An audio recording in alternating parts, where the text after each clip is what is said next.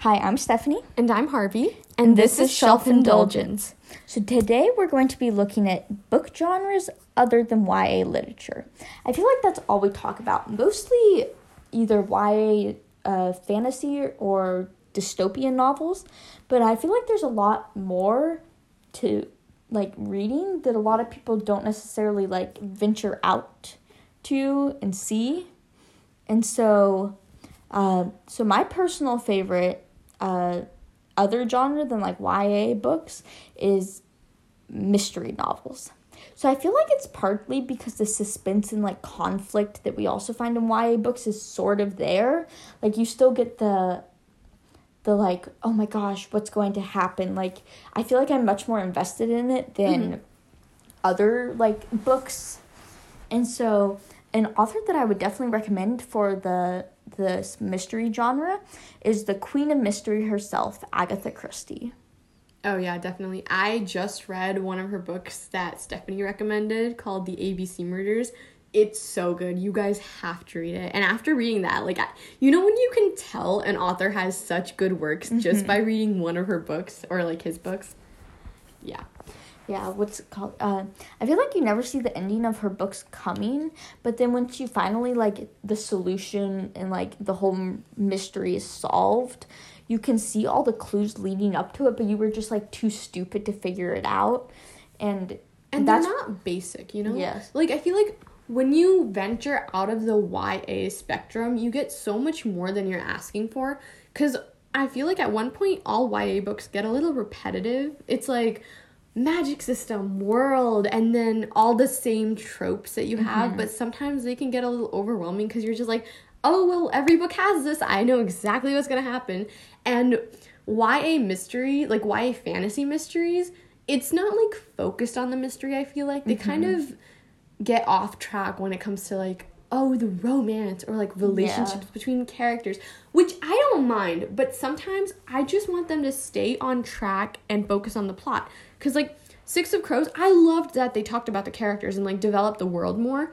But I also would have liked if they had, like, picked up the pace and the heist didn't take place in, like, the last 200 pages, you know? If it yeah. was faster. What's it called? Exactly. Uh, and then I also like the the mysteries because they're it's like never really the same i feel like for example like i feel like a lot of mystery books uh that aren't like with Agatha Christie's books, like she never really like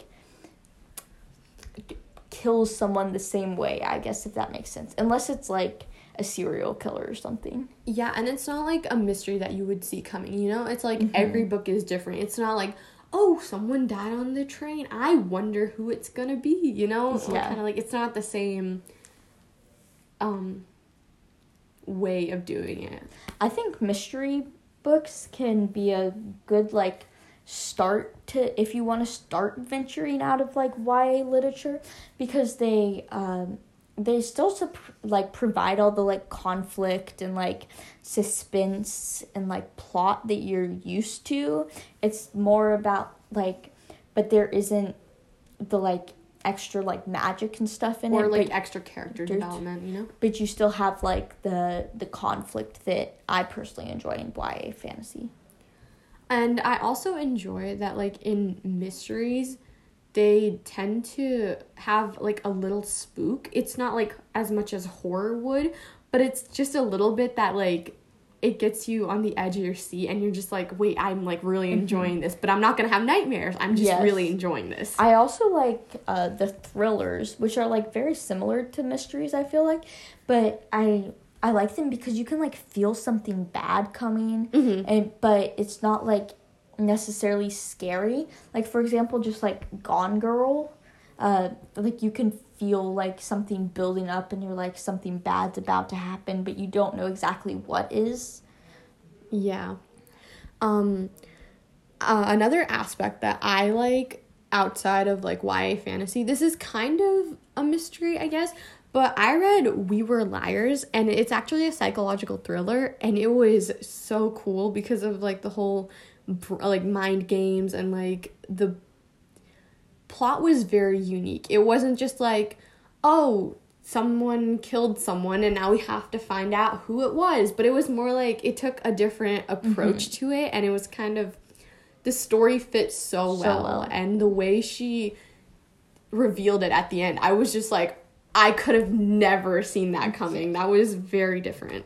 But um, and then another thing that I feel like uh, is you have to be careful about when venturing outside of like YA books is I don't really enjoy reading books that are set in like real world situations that are similar to mine, because I feel like part of the reason why I read is for escapism, and it, like why would I want to read something that's similar to my real life? Like if I wanted to read about boy issues or someone complaining about failing tests, I would just talk to my friends. Like I could get those stories any day of the week. I don't need uh, a whole book dedicated to them. I feel like.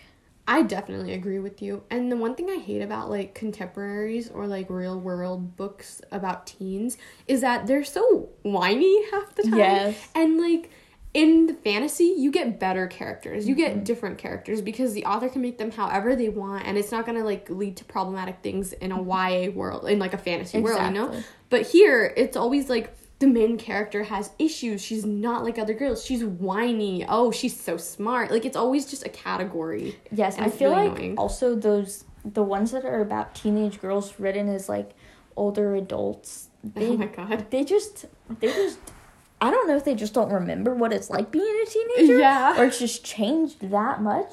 But also, I feel like it shows unrealistic expectations because these people will be. Like, also, I feel like it fixes qualities that, like, are perfectly fine to have. People will be like, oh, I don't like to, like, go to parties or, like, or I'm an introvert. And people will be like, being introverted is bad. It's time to fix that. Even though being introverted is a completely valid, like, way to live your life. Yeah, definitely. And like here's the thing with like contemporaries, they always focus on school, college, and like problems like that, and it's so stereotyped that I don't want to know about that. I'll experience it when I get to it. I don't mm-hmm. want all these rumors being put in my head so that I'm like scared to go to college or I'm looking forward to it and it's a big disappointment. But like like Red White and Royal Blue, I haven't read that yet, but I know it's about it's like real world world situations and it's um, about a prince and I don't know if the other boy is poor. I'm not sure because I haven't read the book. But like, see, that's interesting because we don't know like the royal aspect. Mm-hmm. It's still a little bit realistic. It's not completely fantasy with magic yes. and stuff, you know.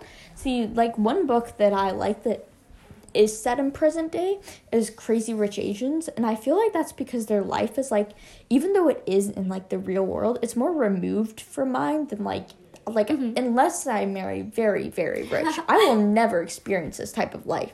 Um, like it's a book about billionaires, and I feel like, or like multimillionaires, like hundred million or more, and so they live their life in a way that's so far removed than like my little like suburban lifestyle that I feel like it's much more entertaining because a book about like billionaire playboys and billionaire fashion icons is much more uh, entertaining than like an, another girl that's just like me living in this like suburbia, you know? Yeah, and at least like Crazy Rich Asians, because you can't relate to the characters, it, like you can on some level just for like personality, but that's all you would need. At least it still provides that form of escapism that mm-hmm. you're looking for when you read books, you know? I definitely agree. I think that's a good point that you're looking for escapism in terms of like their lifestyle or like how whatever the actual part of their life is about, but then you're looking for to be able to relate to their personalities.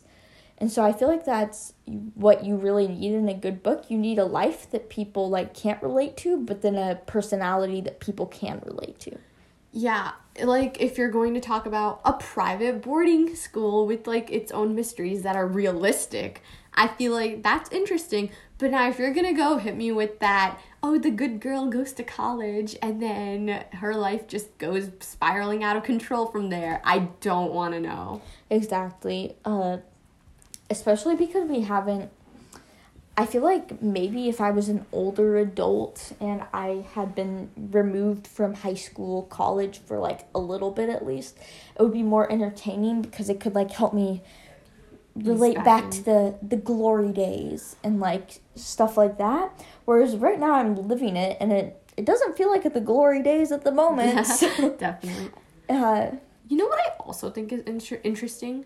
Like books that are global. So like our main character is like an exchange student or Mhm. like books that take place in Lise some other country and then it like gives you a full experience when you're reading the book you can feel like oh my god i like went to this Mhm. country and i know a lot about it yes, I do enjoy reading books that are like set in different countries Mhm. because just like once again, I I most likely won't ever go there or live there yes, or if I do go there, it will be for like seven days. You know, Yeah. won't really get the full experience, and so I feel like escapism definitely plays a part. And when you're choosing like a genre to venture out into that's not YA, but some people can enjoy the what books that we just talked about that Mhm. we don't like and that's completely okay too yes, but I feel like most of the people that do read YA, it's in part because they also are like us and read